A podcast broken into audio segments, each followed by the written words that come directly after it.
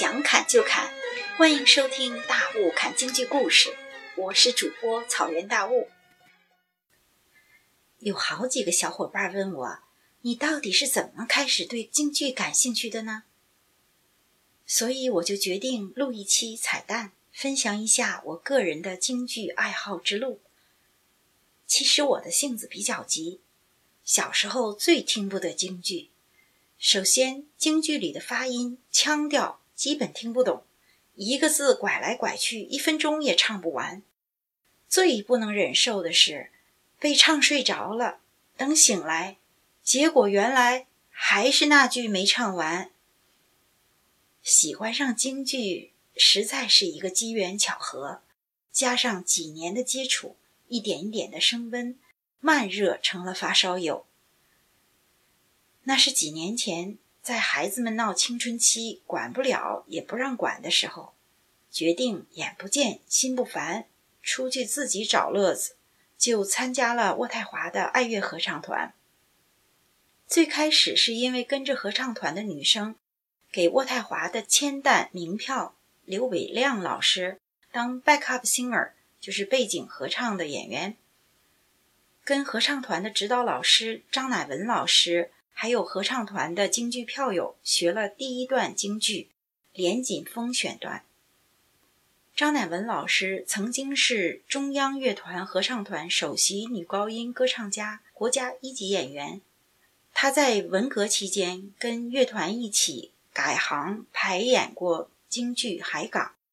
他退休以后来到了渥太华，跟一些想跟他学唱歌的歌友一起，创建了渥太华的。爱乐合唱团，刘伟亮老师也有幸跟着张老师上京剧的私课。加拿大华人二代刘伟亮老师说英语和广东话长大，他为了学京剧，刻苦学习普通话，自费到国内跟名家学习，自费购买行头和道具，每年都自费搞一场个人京剧演唱会。由于张老师的缘故。他也会邀请爱乐合唱团配合一些节目的演出。有一次在后台看他一个大男人往脚上里三层外三层的绑那个小脚高跷，然后转眼就变成台上妩媚的风流寡妇，顿时我就呆了，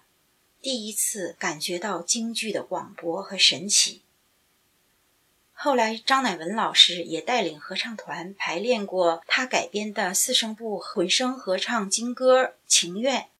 啊，合唱团还排练过女声表演唱《唱脸谱》等，让我发现自己很适合京剧花旦和青衣的发声，就加入了渥太华京剧院，跟贾巨源老师学一些入门的唱段，《苏三起解》。《红娘》里的叫张生隐藏在棋盘之下，《霸王别姬》里的看大王帐中何以睡稳，《贵妃醉酒》里的海岛冰轮初转腾等等耳熟能详的入门唱段，对京剧也越来越感兴趣了。一年多以来，一波又一波的疫情给我们带来了危险和无数的不便，但是它也改变了整个世界。让人类在空间里隔离，却在时间里没有了距离。网上课程和各种活动如火如荼地兴起了。在疫情期间，我参加了加拿大京昆研习班主办的京剧远程学习课程。从小就受到京剧特长训练，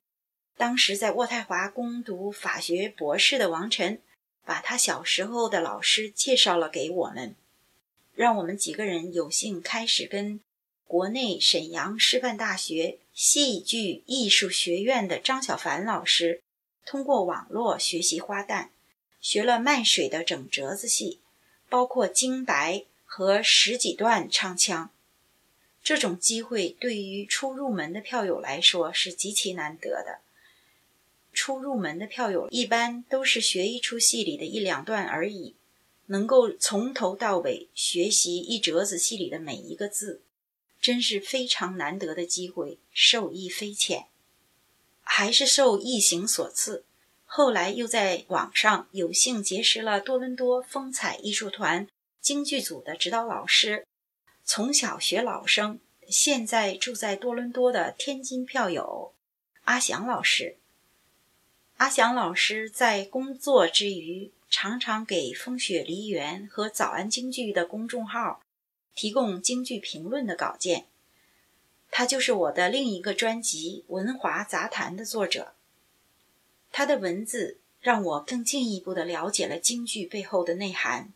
对京剧的表演和唱法有了更深的领悟。虽然还是皮毛，但是对于喜欢刨根问底的我。勾起了对京剧本身和对京剧背后的文化和历史的极大兴趣。归根到底，是两个不听管教的青春期少年，把大雾活活的逼上了这条热爱京剧的不归路。我开了个头，希望学戏和喜欢听戏的小伙伴们，也在评论区分享一下自己的京剧爱好之路。谢谢收听《大雾看京剧》，每周更新三次，欢迎订阅。